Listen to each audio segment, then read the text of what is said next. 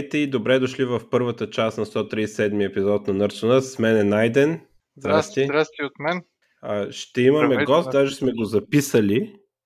А, втората част, много е епична, а, но гост не е с нас в първата част, а, но обратно го записали. Да, и втората а... част е за книги и игри и е много дълга, но много яка.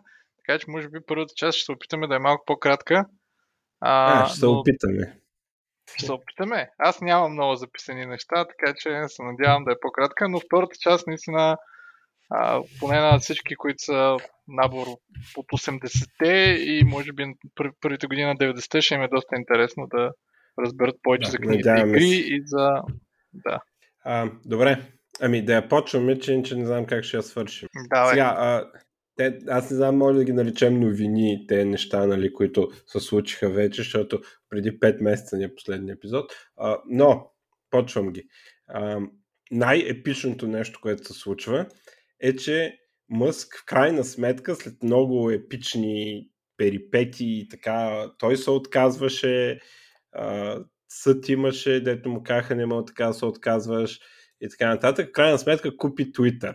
И се разиграва най-епичният цирк, който сме гледали в IT-то, според мен, при така покупка. Първо, влиза човек с една мивка в ръцете, с една мивка, и се записва на видео как нахува в сградата с мивката и после е коментар Let that sink in. В смисъл, ако беше българин, ще да идвам да къртя мивки или нещо такова. И а, стана нали, епично това. Влиза първия ден, а, с охрана, все едно има нужда, а, уволнява CEO-то, оня пакистанец ли е кафе? И CFO-то също мисля. CFO-то, защото да, а, ги обвиняват, че са го излъгали. А, CFO-то а, и защото Twitter е вечно на загуба. А, и а, а, Chief Legal, не знам какво си там, Council, а, които тая, а, пак с някакво индийско име, Вижая Гаде, или нещо такова, или Гад, да да знам, е известна с това, че лично е казала са банне Доналд Тръмп. А, да, влизат тея, ги уволняват тримата отма от, от вратата и ги изкарва с охрана. Нали? Така, така почва цирка. Но, разбира се, цирка няма да свърши така, нали? А, а, следващите, следващите там три дни а, решава а, да уволни 50% от а, хората, които работят в тази компания. Сега това само по себе си не е кой знае какво. А, момент да видя колко точно хора имат Twitter. Аз 40% бях прочел някъде, ама може и 50 да са. 50 То... било уж, казват навсякъде. Uh, number of employees, така 3700. Uh, 50% казва, че ги е уволнил. Uh, и ам, обаче е някакво такова много, в принцип компаниите като купат друга компания им отнема да кажем там един-два месеца, докато почнат уволненията, нали, докато се ориентират кой кой е, нали, кой, кой може да уволнат, кой не може да уволнат. Мъск е като слон в стъкларски магазин. Просто влиза и 50% уволнени. Нали. И съответно има някакви репорти на някакви, които а, след два дни, опа, извинявай, по погрешка си уволнен, нали, моля да се върнеш, е такива някакви неща. А, голям рев, голяма драма. Сега, повечето уволнения аз ги проверих, значи, моят научен метод да ги проверя беше, че отворих там на, а, имаха си хештаг на Twitter, а, някакъв специален да се съпортват. И е така на, на, на посоки преброявам 5 човека и примерно един беше програмист, другите са някакви community manager, outreach, не знам какво си, е такива простоти, но нали, програмист е уволнявал, но нали, не е въпроса какво е уволнявал, а че е така, нали, от, от днес за утре а, и, и, просто не знам как е разбрал кой точно трябва да уволни за това време. Сега, самото уволнение, аз някъде прочетох, но не, съм проверял данните, нали, а, дали наистина е вярно, но някъде мернах, че Twitter преди 3 години е бил наполовина на, на сега. Нали. И дали въпросът е за 3 години, какво толкова направиха, че се отвоиха хората. Нали, направиха, ако кажеш нещо за на Хънтер Байден лаптопа, да ти се потулва твита. Това направиха. А, но а, явно не, няма нужда от толкова много хора, наистина, в Twitter, колкото са имали.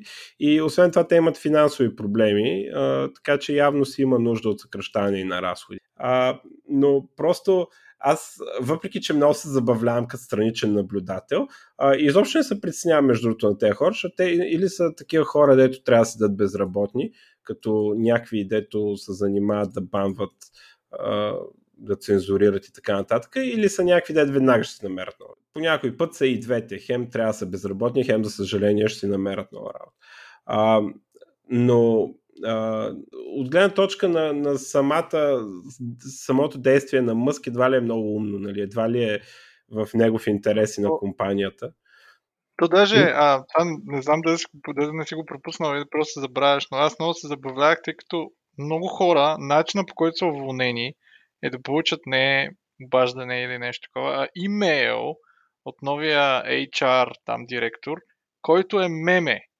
А, и на мемето пише някакъв надпис на единия пич, който всъщност беше така рейджнал в Twitter, е получил меме с Елон Мъск и надпис It's time to leave the nest. И всъщност това му е уволнението, уволнение с меме. Е, и съответно той после се поинтересувал и се оказва, че и други хора са били уволнени с меме.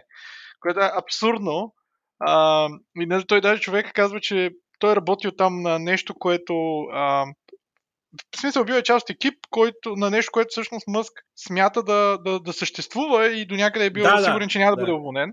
Но, но всъщност и той е изял така, а, мемето. И, и всъщност нали, това с уволнението с меме е, е доста скандално. Да, той, той просто ги е пратил вкъщи и, и ме казал, утре на работа, ще получите имейл дали трябва да идвате или не трябва да идвате. Нещо а, такова е било. почти толкова скандално, колкото не знам коя компания беше, да ги изкарала всички навън и после казала на всички, на които не им работи, да. че а, картата са уволнени. Да. Това... А, така, Но и... все пак, въпреки че нали, уволнява 50%, нали, е важно тук да споменем, че повечето големи компании, сега че мета са много на загуба, на загуба са, но повечето големи компании, ако сръчнете, уволняват между 10 и 20% от хората си, включително там Facebook. За Microsoft не, не съм сигурен, но доста Amazon имат и някои други са... Много малко имат Microsoft, в сравнение с числата от Twitter и, и, и такова, нали, и на Meta, Meta да, на кой на Facebook. Но... А, но си има, насякъде си има. Но и Amazon в момента са на hiring freeze, т.е. не харват нови хора, т.е. общо всички се готвят за а... рецесия. Кризата, да. Да, за Байденовата зима. А, така, и а, обаче с това не свършва цирка с уволнението. А, значи Мъск прави някакъв брутален хаос в момента, като а, краудсорсва какво трябва да се направи, нали, на, т.е. твитва някакви неща и хората отдолу му казват направи това, направи това или това го прави, това не го прави. И, и той, нали, буквално някакви неща се променят на Twitter в реал тайм и, и по някой път решенията са такива, а, нали, дори да са добра идея, са много необмислени. Примерно, а, решиха това, дето значи verified checkmark, а, да го направят, който си е платил, той да има checkmark. И почнаха някакви хора да се сменят на Елон Мъск или на Джо Байден и седат с чекмарк. И хората са свикнали този чекмарк да го асоциират с това да е истински акаунт. И нали, опа, нещо не се получи. После спряха това плащане за, за Twitter Blue, дето му викат. А, нали, може би е добре, ако ще го правиш това, хубаво направи го, ама нека са някакви различни знаци, нали, или а, да е комбинация от това да те верифицират, че си ти, плюс нали, да си платиш. Ама нали, някакви е такива не много мисли и го пускат това плащане. После като видях какво става, го спират. И е така и нали, още е голям хаос и той Мъск даже писал. Очаквайте нали, да направим много глупости сега и много промени и много така. А, но да. а, за това, понеже не са моите пари, ми е много забавно отстрани да го гледам целият този цирк. А, отделно с това има зверски либерален а, рев, а, едни гайдове как да се мигрираме към Мастодон и всякакви е такива, нали, а, те ще напускат Twitter, те всъщност ще се върнат или изобщо не са напуснали. И... Аз, да, между тук, само ще кажа, има и тези, имаше някакъв скандал на тия Ели Лили, които са, доколкото разбирам, някакъв фарма, pharmaceuticals giant в а, Штатите.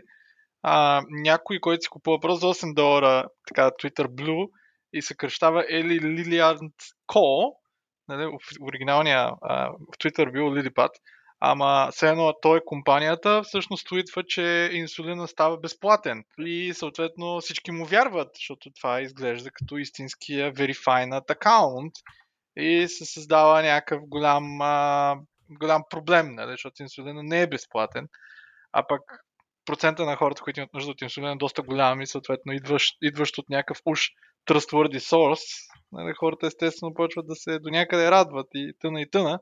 Но много зле като цяло с този Twitter Blue, а пък то Мастодон, то супер смешното е, че в момента в който хората казаха, че ще мигрират на там, то не може да си направиш акаунт. А, то, то беше едно мазало, тъй като то е, нали, доколкото знаме някаква, сега не съм сигурен дали, някаква децентрализирана мрежа е със сигурност. Да, то е много яко. А... То е м- като IRC сървърите едно време.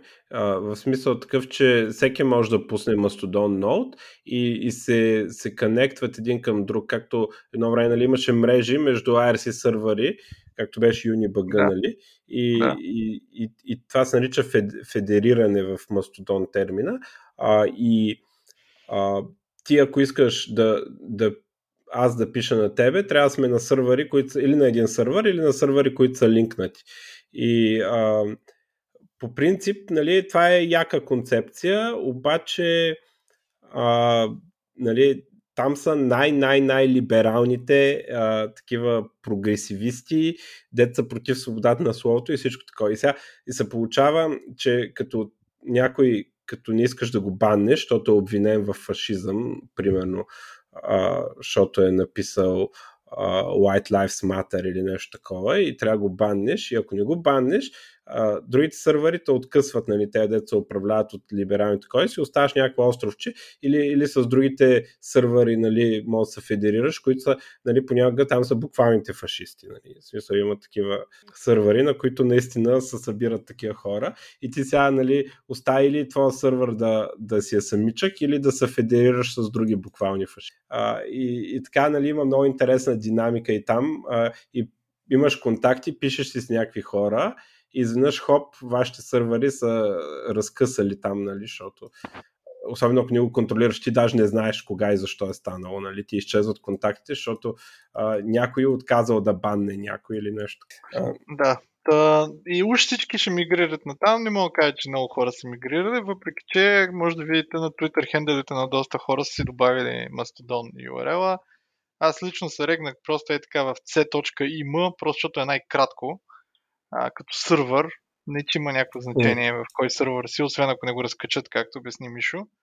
А, но аз лично просто на всички хора, които фолвам в Twitter и в LinkedIn.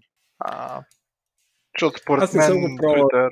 Трябва да видя нещо ами, като user experience, как е Мастодона. Ами, по принцип Мастодонта за мен UI му е по-грозен и по-гаден от на Twitter. И всъщност това, което на мен, мен в Twitter много ма кефи е, че имаш ограничение в текста, който мога да напишеш и това прави нещата да се четат доста лесно. В Mastodon реално ограничението е 5000 символа, което го прави по-близо до Facebook и LinkedIn, отколкото до Twitter. Но пък Мъск е, беше твитнал, че ще премахне този лимит и в Twitter. Демек ще насере това в Twitter така и да иначе.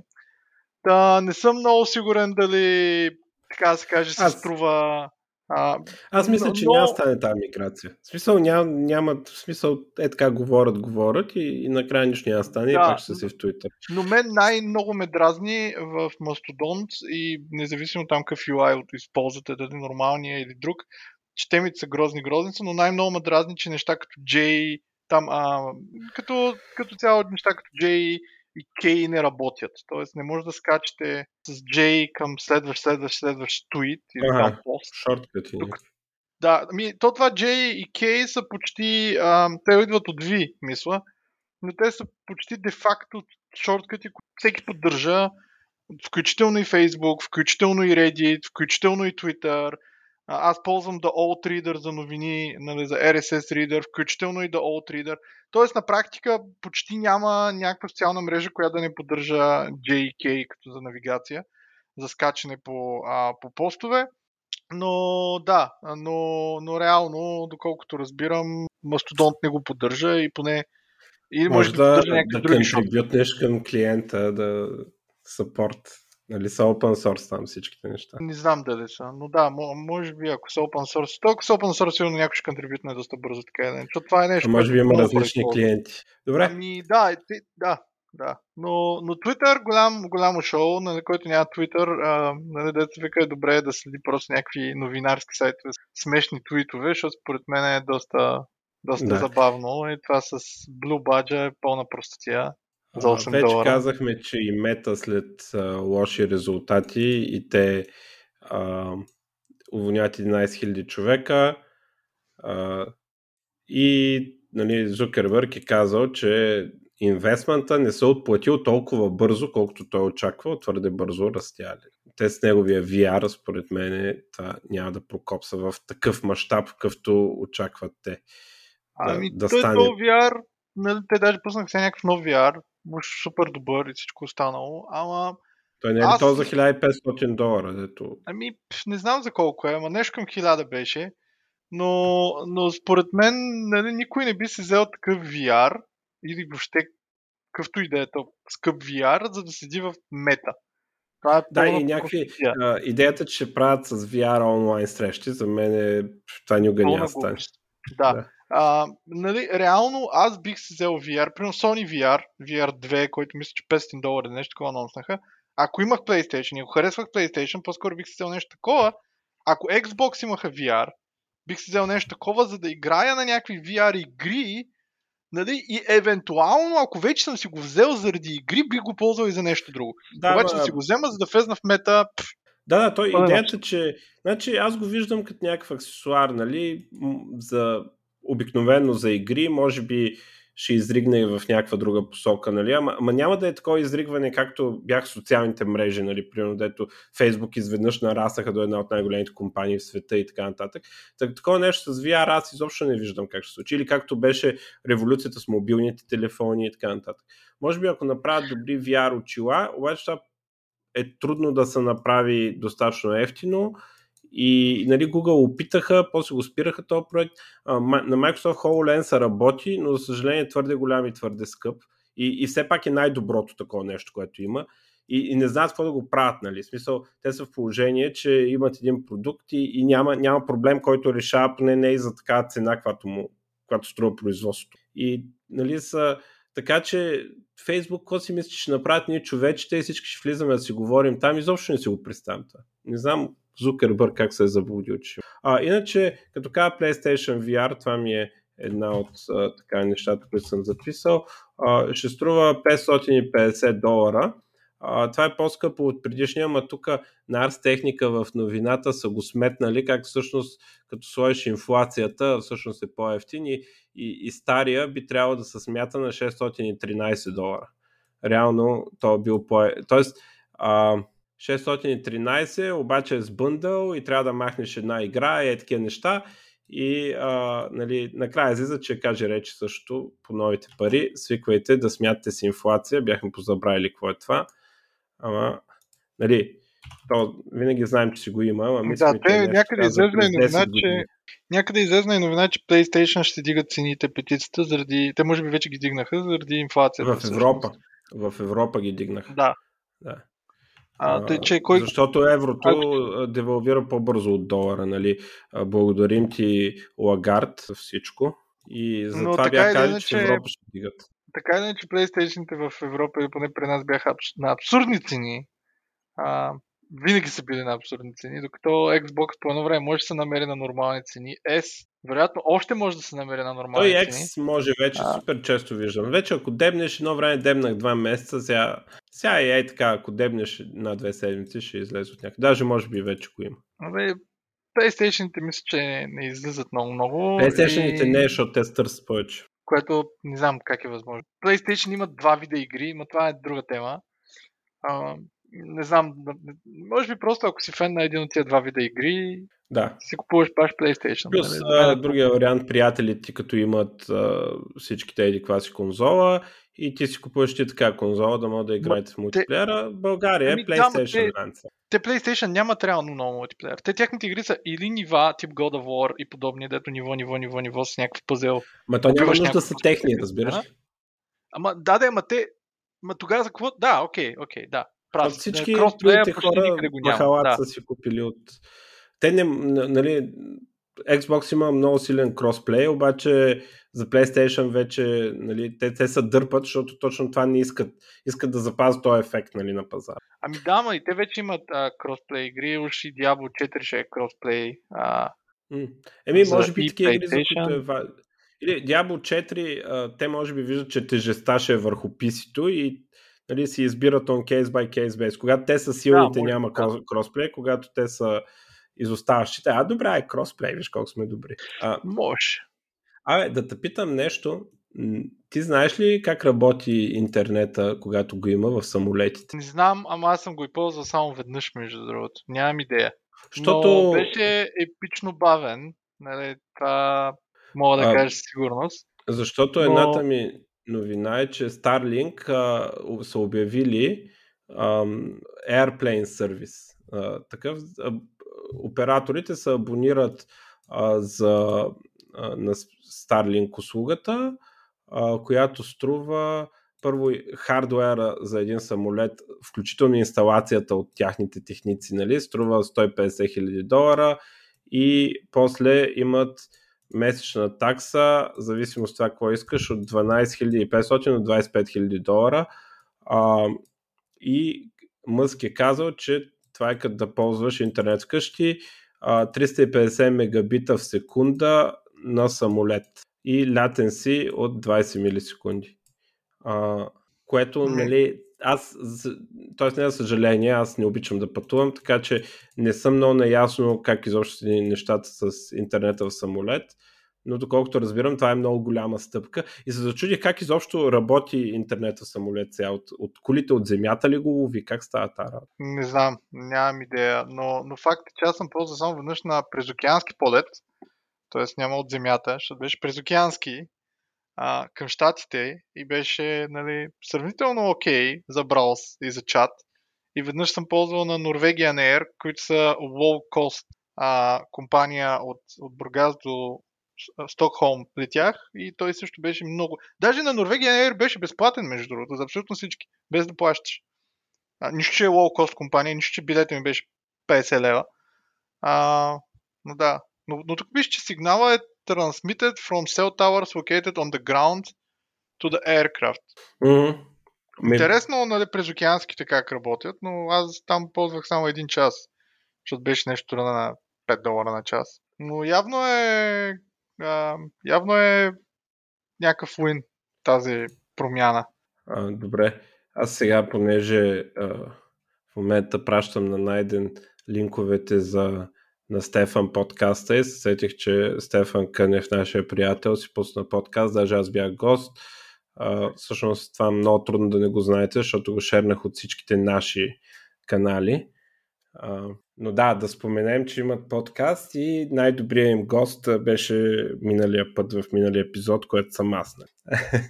Да, така. ама феновете не могат да го слушат, защото подкаста го няма в Google Podcast. Има го тук, защото дадох линкове. А, а, ма не, не излиза. Добре, пратихте линкове, не знам. Може би го е написал по някакъв мега странен начин. Написал го е на кирилица, е наклонена, наклонена черта с три думи.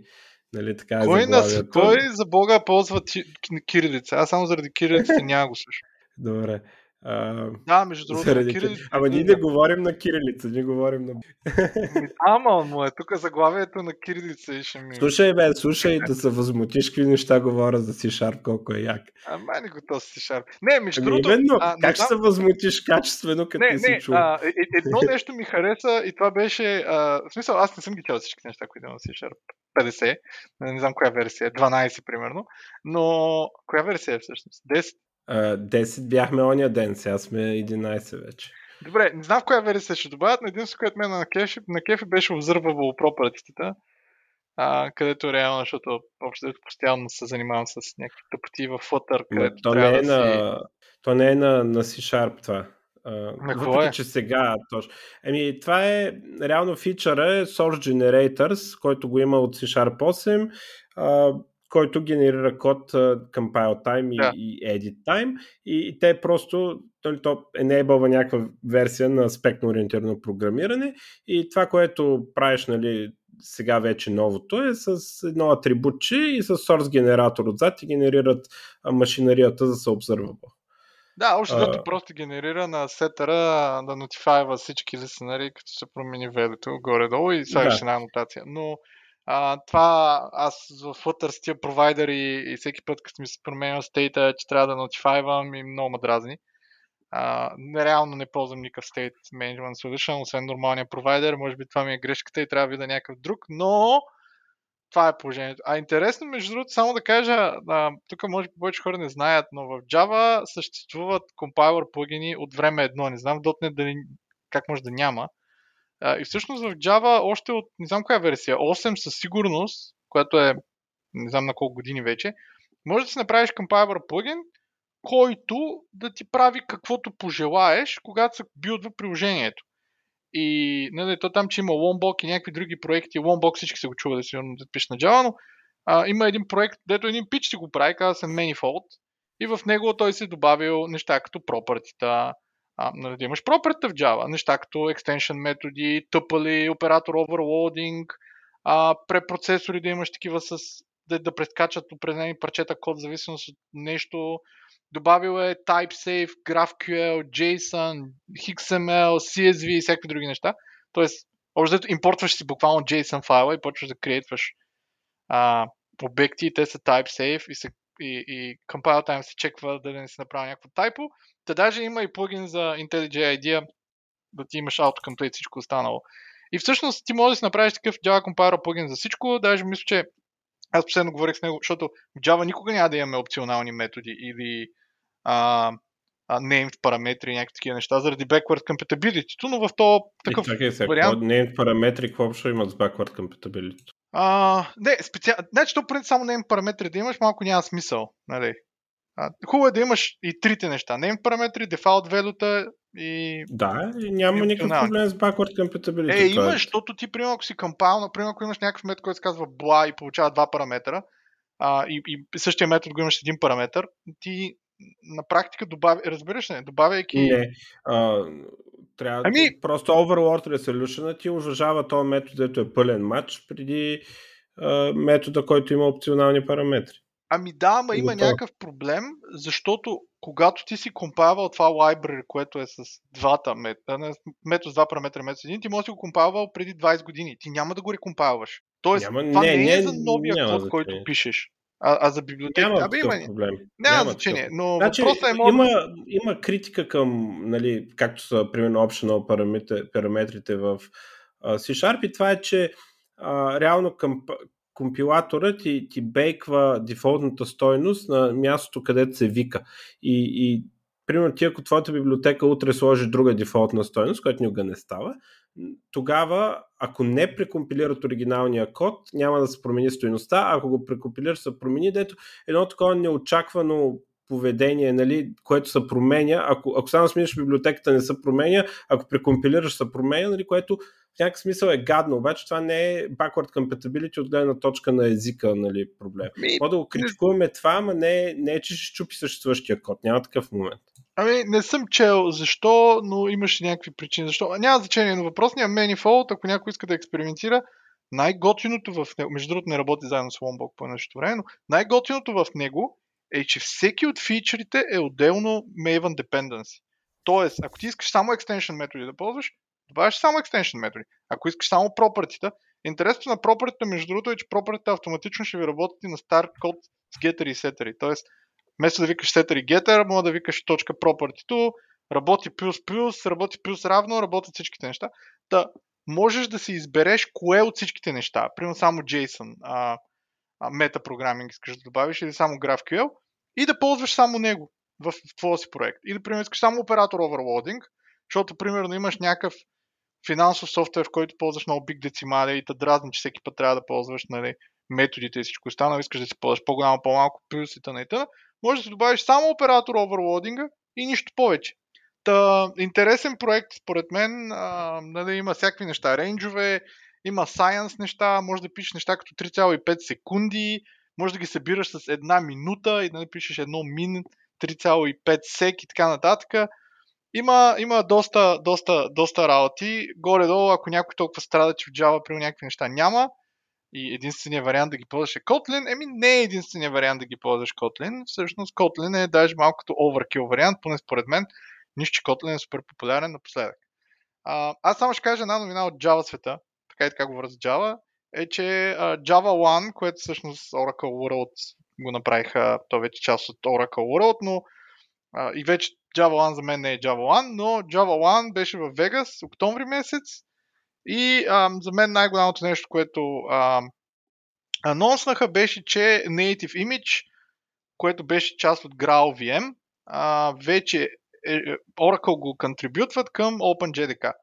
Тоест, от OpenJDK, сега не знам коя е следващата версия, може би 20, в OpenJDK ще имаш Native Image. Сега, само да обясня две неща. Първо, какво е GraalVM, защото много хора може би не знаят. GraalVM беше следващия, а, така да каже, левел на, на Common виртуална машина, написана и направена от Oracle, която, за разлика от Java виртуалната машина и всякакви други, идеята е да поддържа много езици по подобен начин на много други технологии, за които сме чували, като .NET уж. Но към момента GraalVM поддържа Ruby, Python, JavaScript, R, Java и тъна и тъна и можеш... Да кажа, че за това има епизод, където Найден говори да. за това. Епизод... Много давна. Не знам, но... но... 120 от... Да, знам от кога. От преди няколко години, но общо взето можете да, да, да викате от един език от друг 2020. език. Можете, да, от един език може да викате друг език и в... А, и общо взето да имате проект, който има много езици и това работи. Съответно, някои езици се а, използват LLVM и всъщност се компилират до LLVM код, примерно C, C++, Rust са такива. А, общо дето използват различен а, toolchain, а, като, като такова, но общо дето си комуникират по всякакъв начин помежду си и поддържат абсолютно всички бази, които бихте искали да ползвате. Примерно, ако пишете Ruby, може да си качвате джемове, а, както бихте си качвали джемове, ако искате да ползвате Air или WebAssembly или т.т можеш общо да комбинираш всичко. Но по-интересното беше, че в GraalVM добавих така нареченото нещо наречено Native Image преди, може би не две години, а по-малко от две. И затова не съм го споменал. Native Image беше Ahead of Time компайлър на практика, който ти генерира, макар и бавно да компилира, ти генерира Java програма, която а, съдържа целия Ahead of Time compiled код, който ти си написал, както и общо взето взима всички класове, от всички депенденста, от самия runtime и от всякъде другаде, където общо си ползвал и всичките тия неща ги събира в един имидж, а, включително и а, компоненти като garbage collector, thread scheduling и така нататък. Това, което се генерира на практика, те го наричат Substrate Virtual Machine и ви позволява да си рънвате този application навсякъде, на всяка операционна система, на, на всеки а, девайс, да го наречем, и, и, и тъна, и най-вече в клауда, като нали, перформанса е огромен. В смисъл, не само, че runtime перформанс е по-добър от на JVM, но и стартъп перформанс е много, много, много, много, много по-голям и много по-бърз. Съответно, това е нещо, което е важно за клауд нещата. Поддържа въпросния native image почти всички Java езици. Не знам да е всички Java езици, но поддържа Java, Scala, Clojure, Kotlin – както и а, поддържа да се добавят динамични езици като JavaScript, Ruby, R и Python. А, и всъщност а, това нещо го контрибютват към OpenJDK и съответно не е нужно да ползвате GraalVM, въпреки че преди, ако ползвахте GraalVM, може да си пускате Java програми, защото JDK-то беше част от GraalVM, така и иначе. Но сега дори да ползвате нормалното JDK, ще може да билдвате Native Image на всяко нещо, което вие напишете а, естествено, на Linux ще ви иска там да си качите GCC, разни други неща, на Mac ще ви иска да си качите Xcode, на Windows вероятно ще ви иска да си качите някакво Visual Studio заради Visual Studio C++, но веднъж като си го качите, може да билдвате така Native Image по подобен начин, както Kotlin, дори без GraalVM, може да билдва Native Image. И по подобен начин, както Dart и Flutter могат да билдват Native Image, съответно на Linux, Mac и Windows. А, това според мен беше единственото голямо нещо, което а, анонснаха на въпросния Java а, евент. Добре. И, да, и GraalVM всъщност промотира така наречено полиглотно програмиране, къде да пише на повече от един език. И аз даже организирах една конференция на 6 октомври, която се казва Polyglot for Dev или Polyglot for J, която беше за Java програмиране. Найде тази конференция мина. Само ще кажа, че да, записа на тази конференция го има а, от целия ден, без нищо да е изрязано, така че го линкнем, ако някой иска да, примерно, да научи Kotlin или Dart или да види какво е това, а, не знам, примерно TypeScript, имаше даже лекция за TypeScript, или примерно какво е подял това Webpack и как всъщност да не псувам, като трябва да пише някакъв JavaScript проект.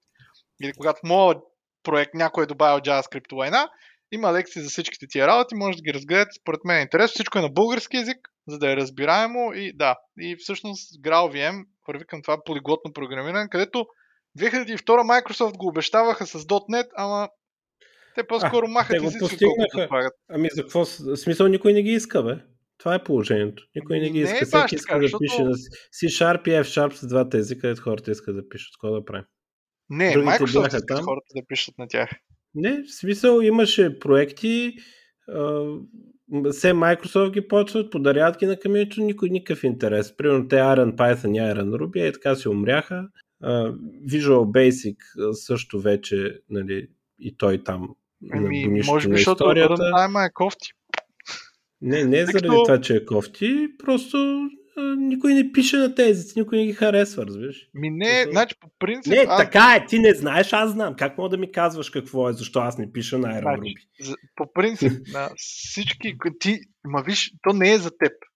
Първо. Нали, Iron Ruby или Iron Python и разни други неща не бяха написани, за да може Мишо или хората, които така иначе пишат на C-Sharp, да пишат на тия други. Не е като GraalVM mm. до някъде.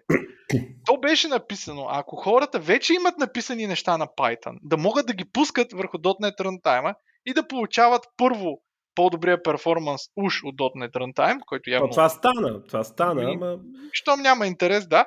И второ, за допълнителната функционалност, която те пишат, да не е нужно да я пишат на Python. Не, че не могат да продължат да си я пишат на Python. Но да не е нужно да я пишат на Добре, на Python. никой не се интересуваше от тези неща. Факт, това са фактите от живота. Никой имаше е... ги, работеха, много добре работеха, бързи бяха, по-бързи бяха от това. Само, че сега с случая с Python, а, работа беше там, че се оказа, че всъщност всичко, заради което хората ползват Python, е написано на C. И, нали, съответно това не работеше. Нали, ти взимаш кода от Python, ама той накрая депендва на какво беше това как се каже тази математическата библиотека за Python? А, не знам, аз е на C, нали? И, и така, нали, се, се оказа, че всъщност не е толкова полезно това. И а, за, Ruby, то, за, за Ruby беше това, нали, там можеш да вземеш кода, бях подкарали някакви релси и, и нищо. Нали, смисъл, хубаво, добре, тръгна и това е. Да, аз доколкото знам всъщност новите Python 3, там Ruby 3, наистина повечето хора, нали, ако сега така или че тръгнеш да пишеш нещо ново на Python 3 или Ruby 3, ми ти идеш ще ползваш техния runtime или ще почнеш да го пишеш на C-Sharp или Java. Но специално JRuby и, Jit и Jitona са, доколкото знам, доста живи. JRuby в момента ами- погледнах, ами... има твит от 8 ноември, че има нова версия. Но факт е, че те съпортват версия 2 Нали, и Jython съпортва версия 2.5. Значи, и той е ефект в Java, че Java комьюнитито да кажем 5 пъти по-голямо от C-Sharp комьюнитито и, и нали, съответно тези неща вместо 2000 потребителя в C-Sharp света ще имат 10 000 потребителя, което вече ги прави нещо viable такъв проект, нещо да си крета. Така че от, от тази гледна точка оцеляват в Java света, не защото нещо с рънтаймите има. Те и двата рънтайма са поначало такива, дето поддържат много езици. И, и то това си е доказано, нали, в крайна сметка и в двата в двете среди се ползват много езици. Нали, в смисъл, ползват да, но... F-Sharp, Visual Basic в C-Sharp света. А, нали, и да, те и други е само... се ползват, но в Java света Scala и Kotlin, нали, как, как може да твърдиш, че не, не работят без GraalVM? Не, е, Scala и Kotlin си работят и, и, и върху Java VM. Именно, всичко работи върху Java и VM, всички тези продукти съществуват от преди това. Това, Да, Graal но- VM, това всъщност... това- GraalVM, разликата е, че не използва общ рантайм. Тоест, ако ти пишеш на LLVM компилиращ език, твоя си език се компилира до LLVM. GraalVM ти позволява да имаш различни езици, които се компилират до различен рантайм. А как ти каза, C++ ще се компилира до, до, до, Assembly. До... И те да могат да си комуникират помежду си. Тоест, Ми- да имаш type conversion както и метод invocation между всеки език и всеки език.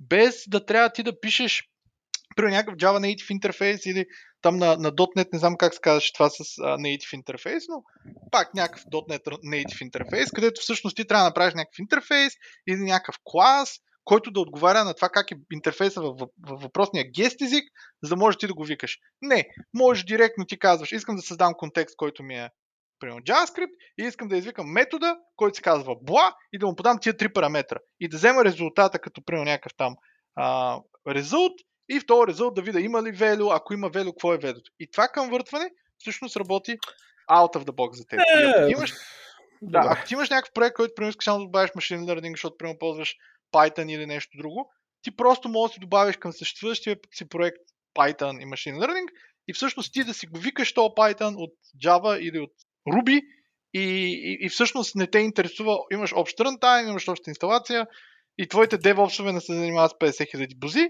и това нещо си работи. А, но и има, и, има както Enterprise Edition, който е платен, има и Community Edition, който е безплатно да го ползва. А, но това е продукт на Oracle, нали все пак. А, това, което е различно, е, че от въпросния продукт на Oracle, на Oracle то, това, то Native Image Build го контрибютват към OpenJDK. С Мишо, докато бяхме студенти, имаше такива решения, които правят Ahead of Time Compilation. Не знам, за .NET силно си има много. На времето най-известно такова се казваше Executor Jet. А проблема с тия Ahead of Time Compilation беше, че реално нарушаваха лиценза на Java и по всеки момент Sun или Oracle можеха да ги съдат. Е, Тъй като сега в случая това Ahead of Time Compilation си е на Oracle, Oracle не може да, Да съдат да Oracle. себе си. Да. Да. И, Хубаво, и е добре. сейф да се ползва и в продъкшн и никой няма да ви осъди, така да се каже. Стига да си ни занимавал с тази умираща технология. А, дай да кажем за другите неща. Да. Сега, а, Hemimont, а, българската гейм компания, пуска игра, а, която е в Early Access още, казва се Stranded Alien Dawn, има я на Steam а, и играта е, а, не знам коя е правилното, а, правилният жанр, какво се вика, а, Survival Strategy. Те, дето събираш ресурси и тези истории, нали, за да оцелееш, Ам, играта е... Билдваш някакви неща. Сюжета е, да, някакви са крашнали на някаква планета с космически кораб и а, трябва там да си построят нужните неща да оцелеят и си развиваш там градчето, съответно срещаш някакви заплахи и разкриваш някакви неща. Е такива истории, знаете, а, този тип игри. Ам, дано да успея да докарам някой от девелоперите на гости да ни разкаже повече. Но който се интересува от такива игри или просто иска да се портне българското студио, а, 30 еврака е Early Access. А, А те всъщност Surviving Mars е нещо подобно до някъде. Еми, Surviving имаха. Mars е по-скоро чист City Builder. Сега А това е забелязвам, по... го, забелязвам го този тренд да му викат survival на, на такива типове игри, където си развиваш. А, то пак реално в някакъв смисъл е City Builder, а, но понякога ти дава директно. Сега, тук не съм 100% сигурен, а тук е с групичка хора имаш, но в някои от тези игри имаш човече, с което ръчно ходиш да копаш, примерно дърво да Мгм. си чеш. А, нали, не е баш като в стратегия а, в, в други, ам, други жанр, други версии на тези игри. Абе, усещаш се, по-близо се усещаш на това, да. да. малко по-друг спин, пак в някакъв смисъл е City Builder, но, но Surviving Mars е чист City. Там вече... Интересно е, че между другото Хемимон правят много City Builder неща, нали? Тропикото и другите неща. И явно има, аз никога, аз не съм играл такива неща от Transport Tycoon през не знам коя година. А, не, май играх някаква, някакъв Rail, Rail- Railroad Tycoon по едно време, но а, интересно е, че явно има много, има голям маркет от хора, които играят такива игри, тъй като аз ако бях на на Хемимон, сигурно щях да правя само игри като Виктор Вран и First Templar. Защото поне на мен повече ми харесваше геймплея в тези игри. Те Но... да ти... Вижте, те и на тях могат повече да им харесва, защото Виктор Вран си е тяхна игра, обаче нали, а той трябва... First Temple е тяхна. Да, бе, ама тя е много слаба сега. Ние не говорим за First Temple, за да, нали, да не се сърдат хората в Хеймон.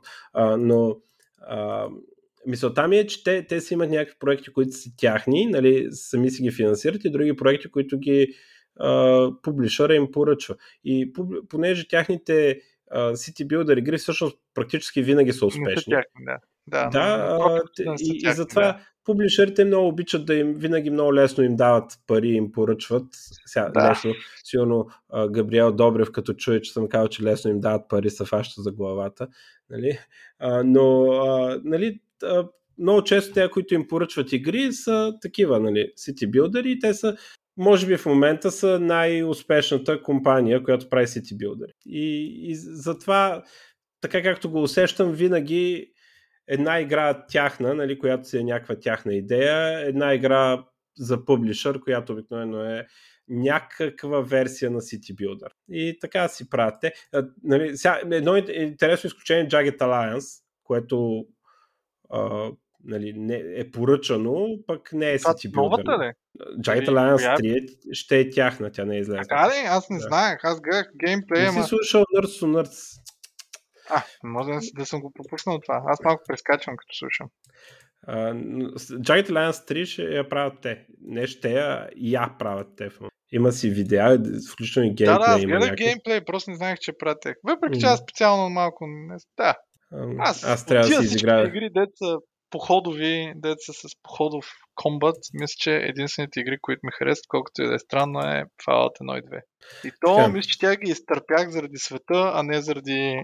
Аз и... нямам проблеми с походовите. Dragon Alliance, това дето има страшен чар в тази игра, е, че Uh, те наемниците, те са всъщност индивиди, нали? не са просто едно име, ами си имат uh, индивидуалност и, uh, и си имат история и някои от тях се мразят с други от тях, нали? примерно, защото еди кой си тогава го изоставил, еди къде си, нали, като са били във Виетнам, примерно, нали, нещо такова. И а, когато ги наемеш, те си разменят някакви реплики, по някакъв път могат да се скарат, по някакъв път някой един, един от тях може да стреля другия и такива неща. Нали, това uh-huh. е много чар на, на тази игра. А, ще видим стрик какво ще направят. Аз, за съжаление, не съм играл две, която са вой най-добрата. Играл съм едно и то е една от игрите, които съм изиграл три пъти поне три пъти. Сравнително малко игри съм играл толкова много пъти, синглплеер игри. А, и, а на Giant Alliance 2 нещо направих кофти билд май и нещо запецнах и го оставих и така и не се върнах едно време.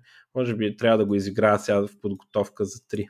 Аз да, само съм ги виждал един приятел, Гошо, и си казах, не. това не, не са моите игри и дори не съм ги пробвал. Може, ама в жанъра си са топ.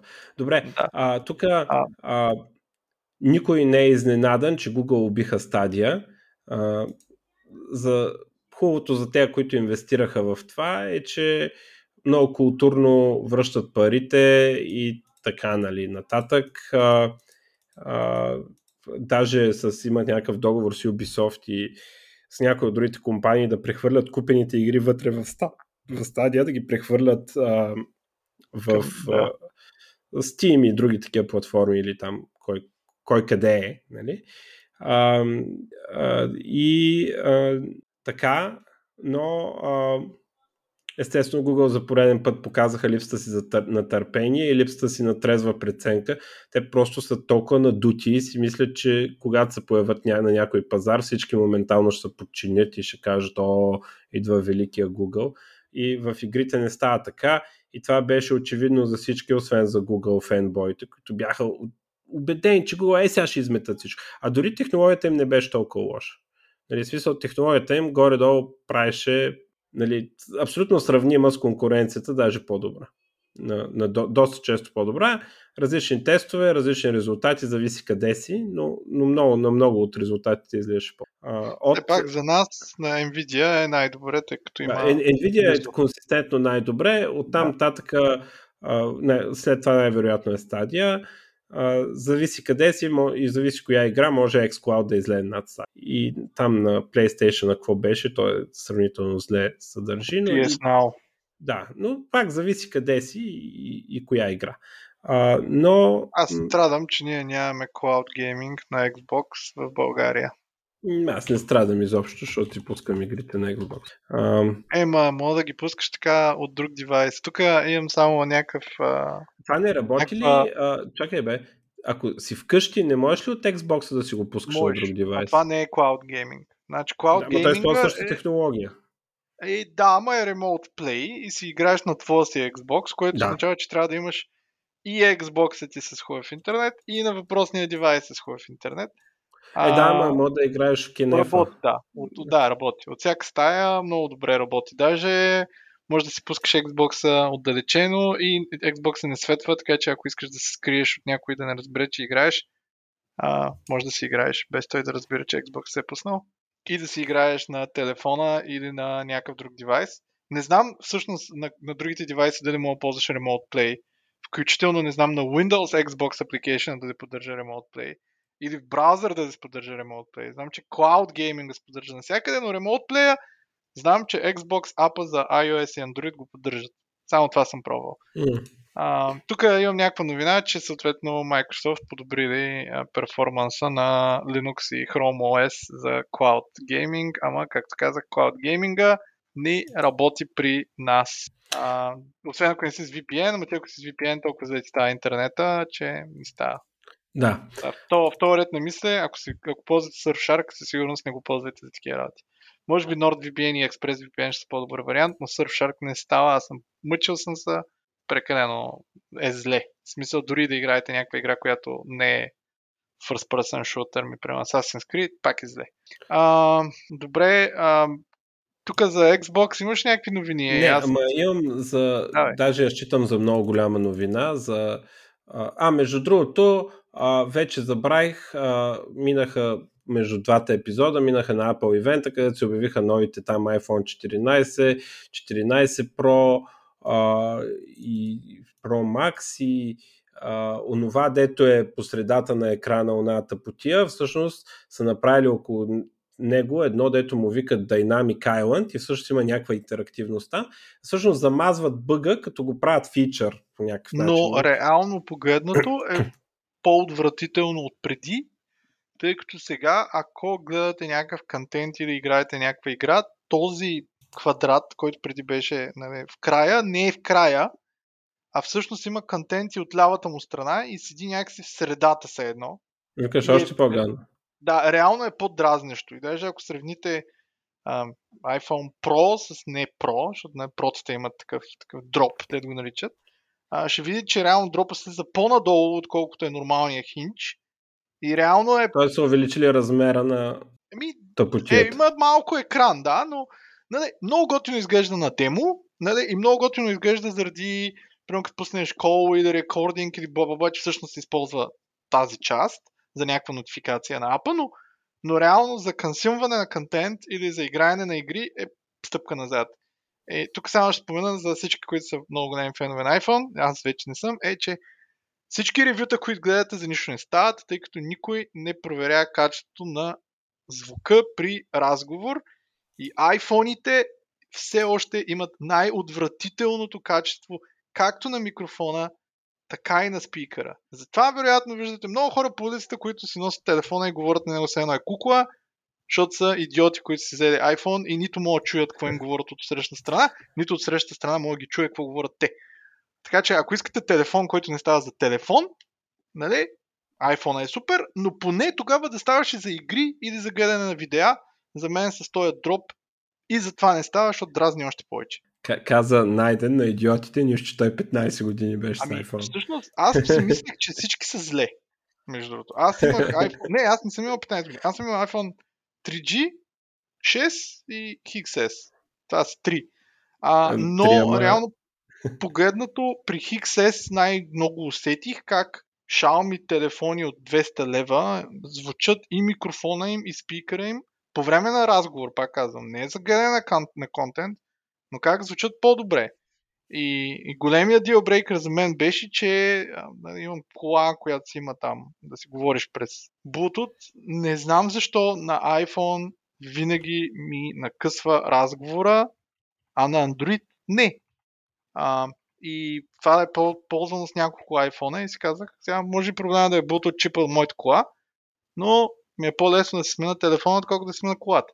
Добре, така, че... а, имаше някакви други работи, обаче интересно е, забравих какво беше и не ми се проверява сега. Също Microsoft имаха ивент, в които обявиха нови Surface устройства, там нов Surface лаптоп и е такива истории. А, за мен нямаше нищо впечатляващо ново. А, разбира се, това са ни хубави и необходими рефреши, където процесорите стават по-бързи, а, нали, увеличават се размери на харда и така нататък. Тоест, наистина трябва да се поддържа този line fresh, но нямаш нищо да, да кажа, вау, нали, това е много яко. Сега, ако вече някое устройство е за смяна, супер е, че има ново с новия процесор. Сега какво да кажа. А, но нищо, за което ми се говори. А, Аз имам Чак сега кажа тук важното За Microsoft, нещо. преди да минеш на Microsoft, ще говорим за видеокарти. Не Microsoft, бе, за RTX 4090 Не, остави видеокарти за края. Само да кажа някои неща. Първо LG пуснаха и поне се появи а, 27 инчов OLED монитор, който не е за игри, но е 60 Hz и е само 2000 долара, което е реално 1000 долара по-ефтино от предишния им OLED 27 инчов монитор и не е много голям монитор, т.е. монитор, който става и който не е толкова скъп като на Asus там 32 инчовия и стария тяхен 32 инчов, който беше 4000 долара. Uh, EU Openwall In-Depth Investigation в Activision Blizzard Acquisition, uh, което за мен нищо не значи, но за мен по-интересно е, че то Фил, Фил Спенсър, за как се кажеш в Microsoft, да. беше се изказал, че ако uh, Acquisition протече както е планирано, за него би било интересно да погледне в а, какво може да се направи с StarCraft и Warcraft а, игрите. Е, да. Което за мен е, нали, дори след 10 години да излезе нов StarCraft, пак го броя за победа. А, и а, още две новини. Едното е, че Google, всъщност, както знаете, в Windows 11 Microsoft пуснаха, както има а, Windows Subsystem for Linux, пуснаха Windows Subsystem for Android. Въпросът е Windows System for, Android е бета, но е изключително useless, тъй като ако не си, качате, ако не си сайдлоудвате application, поддържа на Amazon App Store и в него няма нищо. А, дори не може да скачите Reddit. Нали? В смисъл толкова е зле. А, Google от своя страна решиха, че пускат Google Play Games на PC, а, кое, което ще е първо ще върви с тяхните сервиси и всъщност ще е с таргет да може да играете всякакви игри на вашия Windows девайс. Дори няма да изисква Windows 11, ще върви на Windows 10. Но за съжаление бетата в момента поддържа само United States, Канада, Мексико, Бразилия, Индонезия, Филипините, Малайзия и Сингапур. Ако имате VPN, работи, тъй като повечето ти игри така иначе не са някакви. Това не е стриминг, а, така че може още взето да си а, качите Google Play Games Beta, които върват прекрасно в сравнение с а, а, Windows System for Android и които а, реално ви дават възможност да си качите много повече контент, отколкото това, което ви дава а, Амазонския App Store. А, и последно бих казал за Windows, така, тъй като аз съм един от хората, които апгрейднаха от Windows 10 на Windows 11. И Microsoft, разбира се, са осрали всичко. А, но това е за първи, първи апгрейд, който правя без после да ми се насере всичко. Тоест, останах си езици, wallpaper даже си остана, всичко си остана. Но, Microsoft не знам как са успели да насерат Windows Defender толкова много, тъй като в момента, ако използвате Windows Subsystem for Linux, което е под системата на виртуализацията на Microsoft, за да пуснете Linux в вашия Windows, а, и ако не използвате Visual Studio Code, а използвате всяко друго IDE, на практика не работи. На практика, ако използвате IntelliJ IDEA, WebStorm, Alabama, те няма да работят, а, индексирането няма да свършва, ще забиват, ще фризват, дори да ексклуднете фолдъри, нищо няма да се промени и единственият начин да работи е да си спрете Real-Time Protection в Windows Defender. Mm. Разбира се, Microsoft, бъдейки идиоти, са го направили още по-зле, тъй като вие не можете да спрете просто Real Protection, тъй като на всеки рестарт, даже не на рестарт ми на определено време, като го спрете, ще ви се пуска сам. Не, а, няма да ползваш други идеята, това е. Да, да явно Microsoft, аз за това съм митнах и бък, че а, нали, Microsoft са идиоти явно, за да накарат хората да използват техните идеята, искат да насърят останалите идеята. А, и всъщност останалите идеята нямат много, много фикс, тъй като проблем е в а, времето, когато е пуснат Windows Defender, времето, в което може да обходите а, този а, субсистем. Не само идеята са щупени, ако тръгнете да разархивирате или да правите каквито и да е неща, или да копирате от вашата хост операционна система върху WSL2 дела, ако има антивирусна и ако има Windows Defender D, всичко е тотално насрано. Единствено не съм пробвал да кача някаква друга антивирусна, само за да ми замени Windows Defender и да я спра, а, надявам се, че това ще, ще сработи. А, за сега общо аз карам с, в стартъпа да ми дизейбълва Windows Defender. Найден за пореден път доказва, че е най-сериозният потребител на Windows на света. Да. Няма, няма друг power user по-такова. Винаги първи репортва бъговете, винаги среща някакви проблеми с някакви фичери, дето другите хора не знаят, че съществуват. Ето сега, някой ползвал ли е друго идея от Web Visual Studio Code през uh, Windows Subsystem for Linux?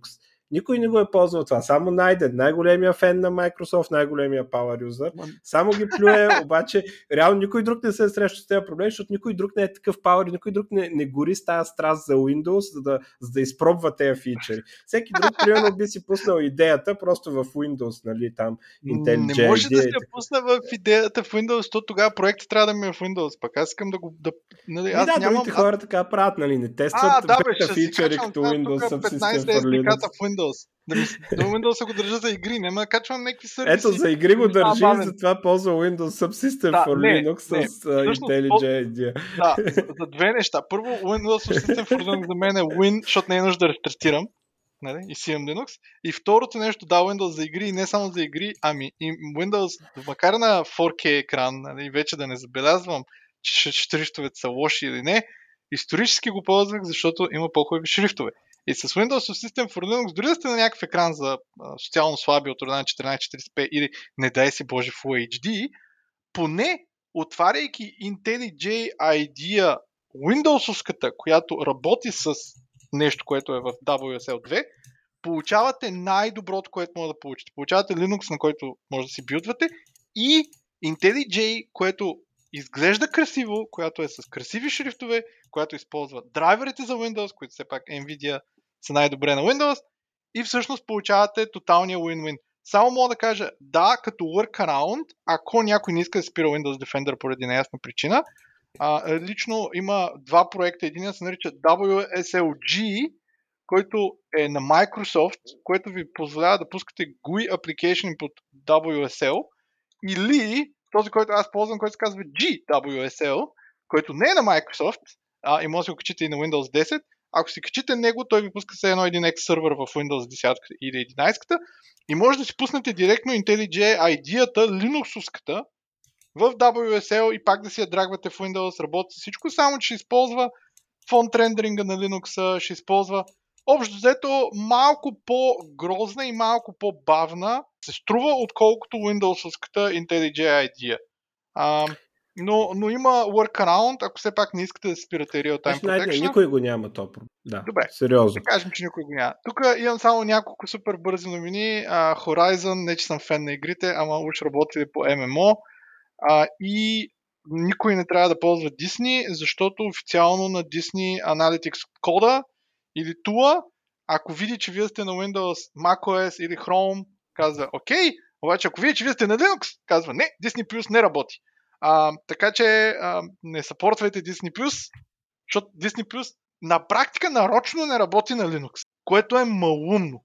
Нали? Така че защо? За мен, защото Disney са идиоти, а, но не работи на Linux. Освен ако по някакъв начин не подмените какво сте и всъщност че не сте Linux. Ако искаш да говорим за видеокарта, като за последно. Ами, аз някакви други имам, ама те не са много. Да, Но иска, искам за видеокарта да си кажа аз. Значи, сега, а, за съжаление, не, на AMD а, нямах време тези дни да изгледам нали, какво точно са направили. Но а, за Nvidia 4090-то 60-70% по-бързо от 30-90 и като гледам по размери 60-70% по-голямо. Огромна тухла е тази карта, огромна. А, може да видите в нета снимки, ако вече не са ви попаднали хилядите мемета с размера на тази карта.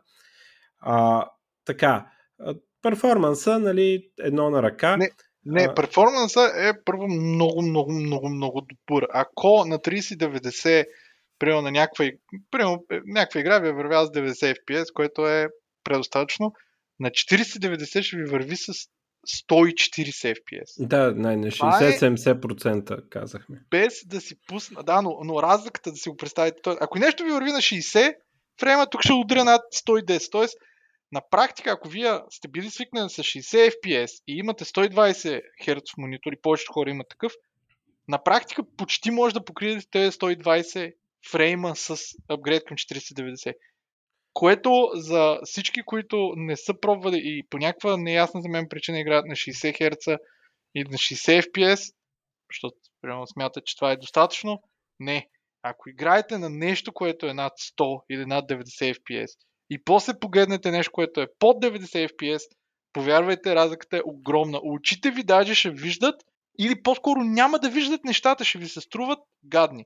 И то, това 40-90 за мен... Абе, зависи, зависи каква игра е сега. Примерно, ако гледаш StarCraft, няма значение. Дори да гледаш World of Warcraft, аз виждам голямо значение. Е, Най-малко по време на битка Warcraft върта, а пък на FPS игра да не говорим, разликата е много да, голяма. Да, на FPS игра трябва си. Да, така че 40-90, колкото и да, нали, да, да, да изглежда 70%, е, не, не е толкова много, всъщност се струва много заради това да може да играете на high а, е, FPS. Това, ти приемаш да варианта, в който те са играли на 60, а не са намалили графиката, за да играят пак на 90. А, но чакайте да кажем сега тук за интересното нещо.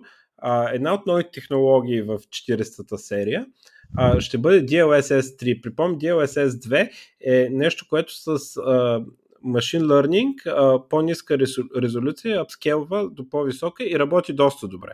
Сега, има някакви там, а, някакви спорни неща, но в някакъв смисъл дори е по-добре от а, native резолюцията, защото а, на native резолюцията има някакви неща, като примерно имаш мрежа, такава телена мрежа имаш някъде в играта и нали, като се мине на някаква дистанция, м- тази мрежа трябва да, из, да изчезне. И ако гледате точно на тази дистанция, почва да мига едно такова. Нали, много гадно се получава.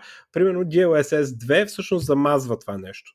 Там става консистентно тази мрежа или я има, или я няма а, не мига така. Нали? Малко добавя нещо като антиалайсинг на, на по-далечни неща, който обаче е реално... Абе, понякога даже изглежда по-добре от Native. В повечето да. случаи не изглежда по-добре от Native. Ама, нали, а... това въпрос... Абе, това, дори това е спорно, но самия факт, не, че не, може да се е спори... Спорно. Аз, аз съм... Значи, Ми... за всички е, е, шутери, които съм играл и които поддържат DLSS 2, включително Cyberpunk, Native е 200 пъти по-добре, отколкото DLSS 2. Много ме съмнява това. Играете, според мен, игра като Assassin's Creed или нещо, което е много от нещата са много надалеч в, в, в, в, в полезрението ви. Тоест не сте, не сте в коридори, не сте в, по улица ми. ми. Много от нещата са някакви хълмове и неща надалеч и, и някакви елементи, които се виждат на майната си или птици и така нататък. За такива игри, може би даже DLSS 2 на така Quality Mode, което е нали, реално 1440p, което е upscale до 4K и е добавен AI изчистване на някакви неща, може да изглежда по-добре, отколкото Native 4K. И със сигурност ще върви по-добре. Да, но така или иначе идеята не е чак толкова да изглежда по-добре, въпреки че нали, дори за това има спорове. Идеята е, че а, върви много по-бързо, защото то го прави от картина, примерно 1440p или зависи какъв режим е пуснат, а, го прави до 4K а, и съответно това означава, че може да играем на 4K с много повече FPS, отколкото ако играехме Native 4K. Така, това е DLSS 2. DLSS 3 а, добавя времеви елемент към това нещо и реално какво правят? А, взимат, правят някакъв interpolation, взимат а, следващия кадър, взимат предишния кадър и генерират един кадър по средата, а, което почти отвоява FPS-а на игрите. Обаче, за да го постигне това, понеже трябва да се изчака да се ренне следващия кадър, за да може да се ренне средния кадър, а, се получава input lag, се увеличава заради това. Да, изглежда мазно, обаче всъщност а, това, което виждаме на, на а, екрана, става още няколко милисекунди по-назад. То винаги е малко по-назад, нали? винаги има input lag, винаги сметката, състоянието на играта е назад от това, което виждаме на екрана, но така ще добавим някакъв input lag, премерене има го, а, нали, Quake не е добре да се играе с това, обаче Red Dead Redemption, дето без това половин секунда инпут лак от самата игра, нали, съвсем спокойно могат да цъкате с това и да изглежда а, нали, много мазно. Обаче, а, според... Аз само бих казал, всякакви FPS не е добре да се играе чак толкова, а, но, особено компетитив, но всякакви third person игри, особено Red Dead, Assassin's Creed, всякакви подобни неща, реално те, те дори да има input lag, се тая. Особено пък ако играете с джойстик, нали, където да. така или иначе, примерно, дори да играете с джойстик на компютър, защото аз примерно съм се качил компютър през един HDMI кабел да игра на тези, пак така или иначе има голям а, лак и голям input lag. И това нещо реално всъщност ви дава много по-смут картина и ви подобрява FPS-а много повече от двойно. В смисъл, а, е, нищо, двойно, че... Ами не е двойно. Да. Значи, например, в някои игри като а, Cyberpunk а, с Ray Tracing, значи Ray Tracing на Cyberpunk, ви върви без DLSS 4K 23 фрейма за секунда на нещо, примерно там, което не е от последната... Е, ама то DLSS стрима само на последната, не може да сравняваш с друго. 3090, т.е. ако тестваш 3090... Да, ама то тогава се събират, се събира това, че картата да, е по-бърза, плюс DLSS 3 така, да. 23, ако сложиш 70%, ще станат 50-60. Добре, бе, добре, ама ако... пуснеш и DLSS 3, стават 108 фрейма. Е, хубаво. Което е почти, а, почти 4 пъти повече перформанс. Тоест, горе-долу, ако DLSS... Ако, Ама говорим, какво ти дава 40... DLSS 3, тогава трябва да сравняваш 4090 с DLSS 3, 4090 без не, DLSS 3. Аз сравнявам с хора, някъде които... към 90%. Да, но ако хората, ако хората така не, че се чудят дали да пуснат DLSS 3 или не, да, към 90% би било разлика. Но ако ти скачаш от сегашния, сегашната, сегашното поколение към 4090, ти първо веднъж имаш 70% и втори път имаш още 90%, ако пуснеш DLSS 3. Нищо, че имаш по-голям input lag. Реално погледно ти получаваш нещо на близо 200, не са 200, но 100 и косур процента. Да, това е безсмислена сметка сега. Добре, хубаво, да, ако си купиш а, само ще кажа, да, нещо, видеокарта. Че, DLSS 3 не поддържа официално VSync. Да, това ще я кажа. Има, има много проблеми, не само нали, VSync, има и други проблеми с такова. И а, съвета е малко, че се усеща като Tracing, в, а, когато го пуснаха с 20-те серии. А, малко уж е там, ама а, нали, трябваше да дойдат още някакви неща, като DLSS 2 беше едното, което го направи Ray Tracing. А, и а, сега, нали, хубаво е, ама да, да не говорим, че в някои игри се получава добре, в други не е добре, защото самите игри, а, които имат сапорт, то има примерно 10 игри, дето имат сапорт за това. И нали, в някои е явно много набързо е шибнат и нещо не се получава толкова добре. А, така че малко е споти още, но примерно след една година ще... Да, но този Frame Generation първо наистина прави всичко много по-смут и второ, а, тук доста хора правиха някакви тестове и откриха, че ако сте си форснали там G-Sync от контрол панела на Nvidia и ако форснете и V-Sync от контрол панела на Nvidia, реално погледнато, то в големия проблем с V-Sync е, че има и допълнителен input lag, но реално погледнато би работил а, V-Sync за вас. Като, сега, тук има малко въпрос нали, за какво пускаш V-Sync. Ако а, да пускаш весинг, защото карта ти не може да хендълне а, фреймовете, които монитора поддържа, нали, или херци, които монитор поддържа. Например, ако монитор ви е 120 и картата в момента може да произведе само 100, дали за това го пускаш, или го пускаш, защото картата ти произвежда 160, а пък мониторът ти е 120. Но реално погледнато, нали, т.е. дали си под или над това, което монитора изисква. Това, което почти всички казват, че ако форснеш в NVIDIA контрол панела V-Sync On и G-Sync On и ако си лимитираш FPS-а в играта, например, да кажем Diablo игра или която и да е, ако мониторът ти е 120 и ти си лимитираш до 120, няма да имаш никакъв проблем и реално погледнато няма да имаш... А, ще си супер. А, официално не е съпортът, просто защото има проблеми. И има проблеми най-вече когато видеокарта произвежда над FPS-а, който а, монитора ти поддържа, което всъщност, когато пуснеш DLSS 3 и когато си с 4090, има много голям шанс да се случи. Защото за много от игрите, реално ти ще прехвързаш 120 FPS или 144 FPS, зависи какъв ти е монитора. Малко хора имат над 144 FPS монитор. И всъщност за тези хора е най-добре да се сложат лимитер. Сега, имаше един ап, забравих как се казва, той е, лимит, той е ап в Windows, в който ти можеш да си лимитираш а, фреймовете, максималните фреймове в играта, дори на глобално.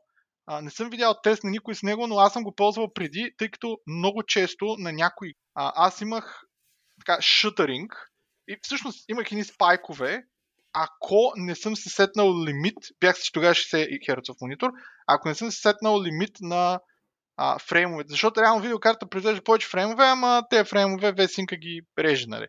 Ако си сетнех аз а, лимит на видеокартата с този софтуер, трябва да намеря как се казваше, а, ми се оправяха до голям проблем тогава, проблемите с 2080 и 60 инчов и 60 Hz монитор. Предполагам, че и сега, ако представя програма или ако имате някаква програма, с която може да сетнете Max FPS и сетнете Max FPS да ви е на монитора FPS и си enablenете VSync и G-Sync, няма да имате никакъв проблем с въпросния DLSS 3 или каквото и да било в интерес на истината, където DLSS 3, както казвам, ще се поддържа от 10 на игри.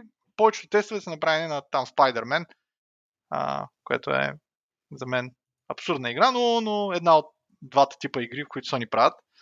А, да. да. А, Даже ако... и всъщност така може да се приеме, че е единия тип игри, смисъл зависи колко... Да, ми то единия тип е open world с third, third person, person да, другия да, е а, нива, а обикновено пак third person. Да, пак Като, third person. А, и тук интересното е, че DLSS 3 и това, Мишо както обясни, всъщност той хваща два фрейма и използва AI, за да предикне междинния фрейм и да инсъртне такъв фрейм. А новите телевизори реално имат подобен подобен софтуер дори за контент, който гледате, футбол, там може би сте виждали така соп, опера ефекта го но той прави под... Но реално това нещо са дъни, най-вече когато играете на игра, на която докато ви се движи човечето, въртите и камерата. Например, нали, пример, си World of Warcraft, вие вървите напред, но в този момент въртите и камерата странично, нали, някакви е такива места. Или, примерно, когато има някакви кът сцени, където камерата се движи странно, тогава всъщност се дъни най-вече то предикшън и имате някакви артефакти. Но реално при First Person игра, където вие реално, вие сте камерата, DLSS 3 работи перфектно, без никакви проблеми, без никакви странни неща и всъщност за всякакви FPS игри, включително Cyberpunk е мега топ ноч. Така Аз да мисля, че те ще го барат още, но да, Тя, да. за състезателни шутъри не искате им подлага, но, но иначе за другото пушка. Но ако, сте, ако играете на телевизор, така не че имате огромен lag, защото повече телевизори... Е, хората, де играят на телевизор, силно с конзол. Да, но дори да не сте, нали, така не че имате супер lag, така че спокойно може да си го пуснете. А, като е, Тъпто е, че въпросния DLSS 3 ще изисква а, NVIDIA четвърта серия, като в момента мисля, че единствената карта, която е пусната е 4090 и единствената карта, която му видите бенчмарк е 4090, която им е най-хубавата видеокарта и на която е на невероятна цена от 1600 долара в Штатите. Да. Това а, за 1600 долара в Штатите би означава, че е към 2000 долара тук, ако я има което нали, самия факт вие да платите близо 4000 лева за, само за видеокарта е леко абсурден. И, и, и да не забравяйте захранването, нали, да си проверите дали ще стигне ток. А, да, като И място цяло, в кутията да, също. А, то не е само захранването, то 4090 се връзва с един нов а, кабел, а, реално 4090 идва и с един адаптер. А, тук сега има слухове, че Nvidia, нали, първо, че този адаптер е много зле, а, може да предизвика пожар и като цяло реално включване и изключване на този адаптер е ограничено, т.е. при 50 включване и изключване спира да работи. А, но като цяло има много големи проблеми, може да гуглирате специално с този адаптер, специално с този 6 пин или там не знам колко пин Power Supply е, а, който 4090 иска. 1600 долара и нагоре на видеокарта, който ще дава, ще си провери. Да. Смисъл, те са но... някакви ентусиасти, тези хора, дето няма да слушат нас. Да, какво ще им кажем за... Да, като а, 4090 сега не мога да видя колко а, рам беше. А те единия а... го кенсълнаха, единия с по-малко рам. Не, не, Имаха... а те, значи, 30, на, на 4080. А, на 4080 ли беше? Да, имаха два варианта. Единия беше с 12 гигабайта рам, един с 16. Аз мисля, че 4080 е на пазара или не е вече? Не, не още. А, като, значи 4090 с 24 гигабайта RAM. Това ще го споменем, че то е важно след малко, за, като говорим за AMD. Но а, 4080, което е предния вариант, а, ще да има 12 гигабайта и 16 гигабайта модел, като 12 гигабайта е, модел... само да ти кажа 4080 на 16 ноември. Добре. А, да. Като този, който е а, 12 гигабайтовия модел, го канцелнаха, тъй като официално той не е много по-добър от 3080. А, нали, все пак поддържа DLSS 3D, но, но, но реално за, за нормален перформанс не е много по-добър. И май решиха да го канцелнат, като дори 4080 16 гигабайта е 1200 долара. Сега, ако на някой не му се дават 1600 и му се дават 1200, първо разликата между двете карти е огромна, но може би в някакъв момент ще се появи някакъв 4080 Ti, нали, в момента няма, но това са реално картите за геймари от четвърта серия, които може да си купите. Всичко, дори да спиват някакви по-слаби, 460 и така нататък, те Добре, не ай кажи ни да. за AMD, че трябва да поприключваме. За AMD, между другото, ги пускат днес. И аз а, не се сетих, защото не знаех, че е 13, дали няма някъде бенчмаркове. Но официално AMD имаха евент за а, тяхните а, видеокарти и лично аз, ако си купувам видеокарта за първи път и ако си купувам нова система за първи път, ще купя системата на AMD. Поради проста причина, че, извинявам се, че ударих микрофона, тяхната топ карта RX 7900 ще идва в два варианта, което е малко объркващо, но 7900 XTX и 7900 XT. Преди старите им видеокарти винаги бяха XT. Накрая, съответно, последната им най-добра видеокарта беше 6950 XT, която в момента се продават за 1100 долара в Штатите. 7900 XTX, т.е. две еки, нали, неща, две екса има, а, ще бъде само 1000 долара, което е много, нали, даже по-ефтино от предишната им най-скъпа карта. А, ще бъде с а, 24 гигабайта, както и Nvidia а, видеокартата, като на Nvidia видеокартата мисля, че, а, мисля, че беше с по-бърза RAM, ама това трябва да проверя. Също така поддържа а, DisplayPort 2.1, което е абсурдно за Nvidia карта за 1600 долара, не поддържа DisplayPort 2.1. А, DisplayPort 2.1 е вече там 12 бита, не знам с колко бита цвят, до, до някакви ненормални херци поддържа и тъна и тъна. И новите монитори, които те първо излизат, вероятно ще поддържат DisplayPort 2.1. Така че ако си купите супер скъпата Nvidia карта за, 4, за 1600 долара, може да се окаже, че монитора, който си купите след една година, реално не, не поддържа DisplayPort 2.1. А, като перформанса на... Значи, много разочароващо от евента, за първи път на евент на AMD, AMD не сравниха техните карти с Nvidia. Като официално становище е, че а, AMD са били до някъде изплашени от перформанса на Nvidia 4090, който наистина е невероятен, особено DLSS 3.0.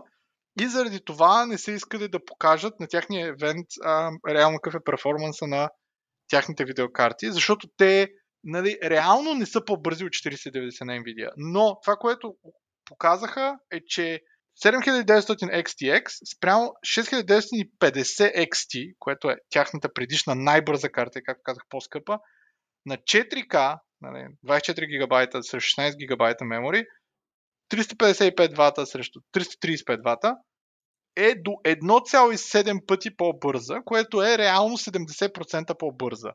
Сега, 70% по-бърза е реално само в Cyberpunk всички игри, които показаха, но всички, които те показаха, като Metro Exodus, Doom Eternal, Cyberpunk, Call of Duty, всички са first person до тук, и няколко third person Watch Dogs и Resident Evil види, че мисля, че е first person, те казват, че във всички тях до, от 1,5 пъти до 1,7 пъти по-бързо спрямо 6950. Което, ако се направи сметка, както казах, днес би трябвало да излизат картите и мога да има бенчмаркове вече в интернет. Не съм го гледал. Забравих, че е днес, а, но ако се направят сметките, реално поставят 7900 XTX малко под 4090, но на цена 1000 долара.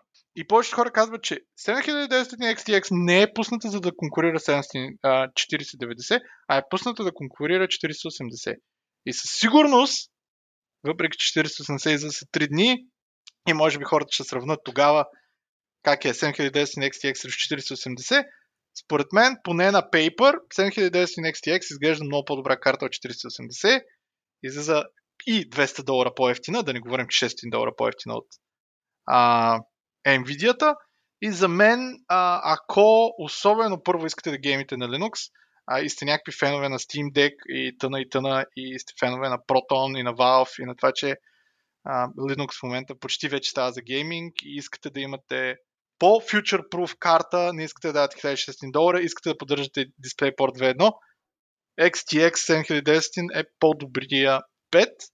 А, като а, другите неща, които те анонснаха, анонснаха, че има FSR 3, който те казаха, че ще бъде а, ще излезе в началото на следващата година, т.е. не е авел в момента, но а, въпросният FSR 3, те казаха, още, че ще, правят нещо подобно на това, което Nvidia правят. Т.е. ще има някакъв а, frame insertion. А, няколко пъти на, тяхния, на, тяхните, а, на тяхната презентация, ако гледате в интернет, споменат 8K, за мен това беше много зле, тъй като това не е 8K. Това, за което те наричат 8K по време на евента, са white screen монитори, които са 4K, т.е. два пъти по 4K, едно до друго, което не прави 8K. 8K е тотално различна разделителна, която е реално не, нещо, за което няма какво да говорим, но това, което те клеймваха е, че въпросният FSR идва а, до година и е около два пъти по-добър от FSR 2 за 4K, при 4K. Като FSR 2, както може би знаете, е също като DLSS 2 до някъде, но не изисква допълнителни AI чип, TensorFlow чипове. А, почти всички игри го имат, дори и някои игри за конзоли го имат. А, повечето хора така или ще го слагат в, а, в игрите, тъй като е open source и е free да се сложи. Не знаем дали FSR 3 ще бъде така, но а, не знаем дали FSR 3 ще бъде GPU агностик, т.е. дали ще работи на всички, а, но те казват, че FSR 3 едва ли не ще е альтернатива на DLSS 3. И това, което те анонснаха също, сега тук не мога да намеря къде беше, но те имат, аз никога не съм имал AMD карта, но бих пробвал, а, но това, което те имат е, те имат няколко, не знам на Nvidia, Миш тук може би знае повече, но имат няколко технологии за а, подобряване на перформанс. Едното е нещо като Dynamic Resolution Scaling, т.е. динамично да ви намаля резолюшена. Едното е там като рефлекс на Nvidia, т.т. Едното е нали, цено като Dynamic FSR и някакви други работи.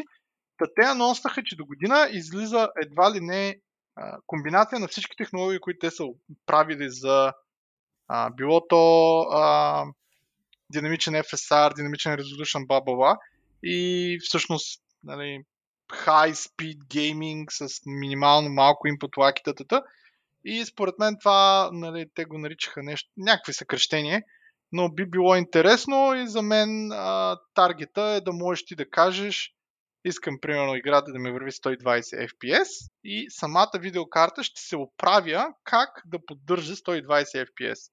Тоест дали ще сваля качеството на FSR, дали ще инсъртва фреймове, дали ще сваля качеството на native резолюцията, т.е. едва ли не а, ще получавате без да се занимавате с три тула и да експериментирате и да си правите бенчмаркове, кога какво да ползвате, динамично ще ви показва и ще ви използва а, най-доброто, така че да имате максимално добра графика до максимално близкия фреймрейт, който искате. Това, което също показа, което не е впечатляващо, е перформанса, който казах от 9 от 1,7 пъти, е реално погледнато не Ray Tracing перформанс. Ray Tracing перформанса все още AMD са много назад спрямо Nvidia и ако се сравни този 7900 XTX с предишната им 6950 XT, можем да видим нещо от рода на специално Cyberpunk 42 на 62 фрейма, това не знам колко е, 20 фрейма, демек 50% инкриз, а, на Dying Light от 39 до 40 фрейма на 72, което са 30. Тоест, има пак някакъв инкриз, но а, реално старите им видеокарти така и ден, че бяха много бавни за Tracing. Новите им, макар и бъдейки там 50% по-бързи от старите им, реално ги поставят много по-назад от Nvidia. Тоест, в някъде излиза, че ако вие държите на Ray и държите и не ви интересува цена, окей, 40-90-100%, но ако искате нещо, което е по-разумно и примерно не се кефите толкова много на Ray Tracing, не е нещо, което е толкова важно за вас, а, за мен а, 7900 XTX е по-правилния Добре. choice. Айде стига Това е. толкова. Е. Нямаше новини, щяхме да сме кратки, Костана. Така ще нахвърлям няколко набързо. Пет месеца.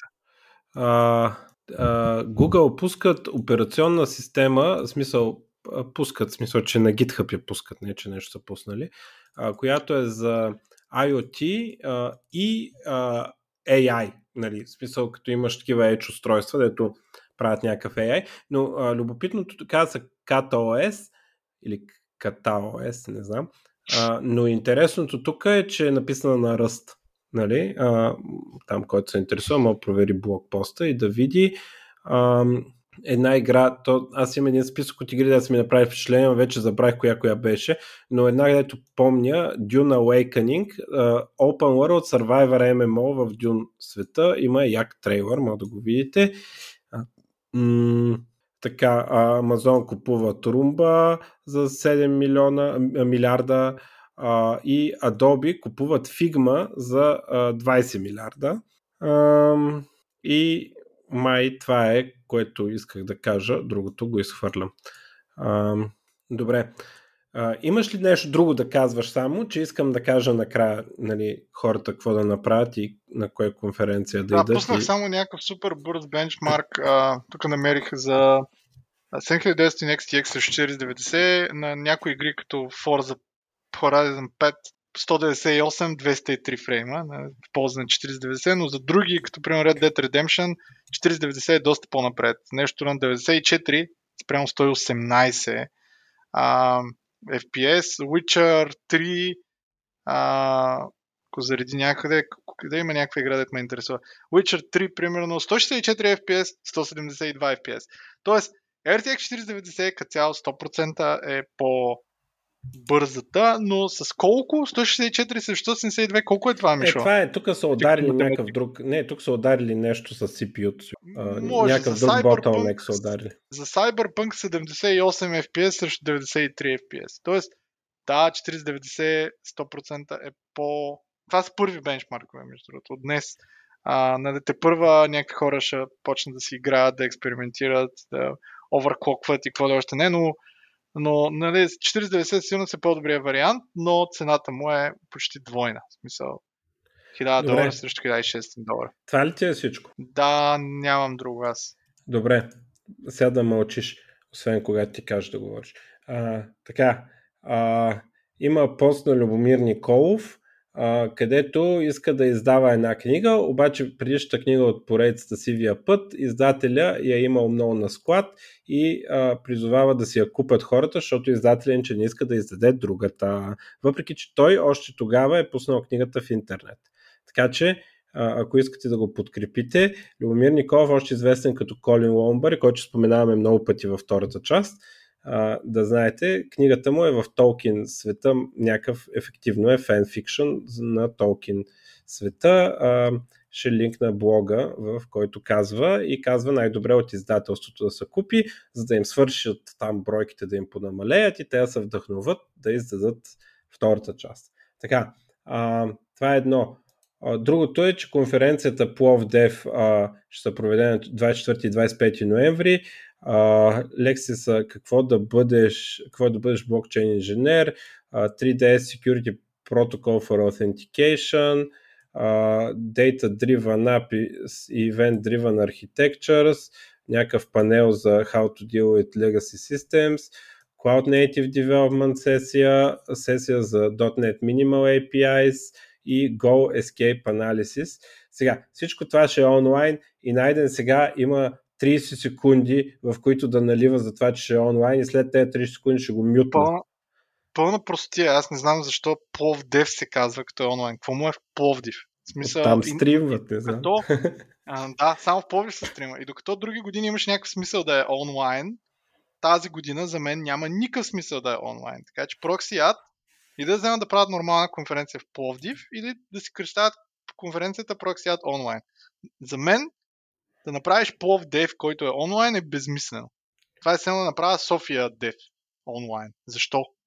А, поне не, да беше хибридна. Свърши поне времето, да има... свърши Не, времето. момент. Поне да има 20 човека. И другото е, програмата за мен е само бла-бла лекции. Сега може и да не е така, но четейки програмата, за мен програмата е бла-бла лекция. Аз ако искам да слушам за 3DS или ако искам да слушам за а, аз не знам, Go Escape Analysis, просто ще си го гледам в YouTube, ще намеря лекция за това и ще я гледам.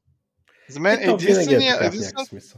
Не, за мен ведото би било да е конференция в Пловдив, да е конференция на български и да е конференция от предимно лектори, които бих познавал и с които бих си говорил след тяхната лекция, което не бих направил онлайн, поради просто причина, че няма как да надъхвана онлайн лектора на къс клас и да си говоря, ето като ти намерих лекцията за .NET Minimal API, да да си говорим. Тоест за мен ведото на Пловдив и ведото да има конференция в Пловдив е, че идват някакви лектори в Пловдив, които ти говорят, ако е на български още по-добре, и с които ти можеш да си говориш, ако имаш проблеми и искаш да научиш нещо повече след това. А ако аз просто искам да гледам онлайн, то е онлайн конференция. За мен 200 пъти по-добре айде. да гледам. Разбрахме, много е гадно. Айде, стига Така че, толкова въпреки, подкаст. че съм говорил на Пловдев поне два пъти, въпреки, че съм работил за Proxyad, и въпреки, че се радвам, че правят евент, не знам, що се казва Пловдев. Добре. Край на подкаста. Слушайте втората част и до другия път.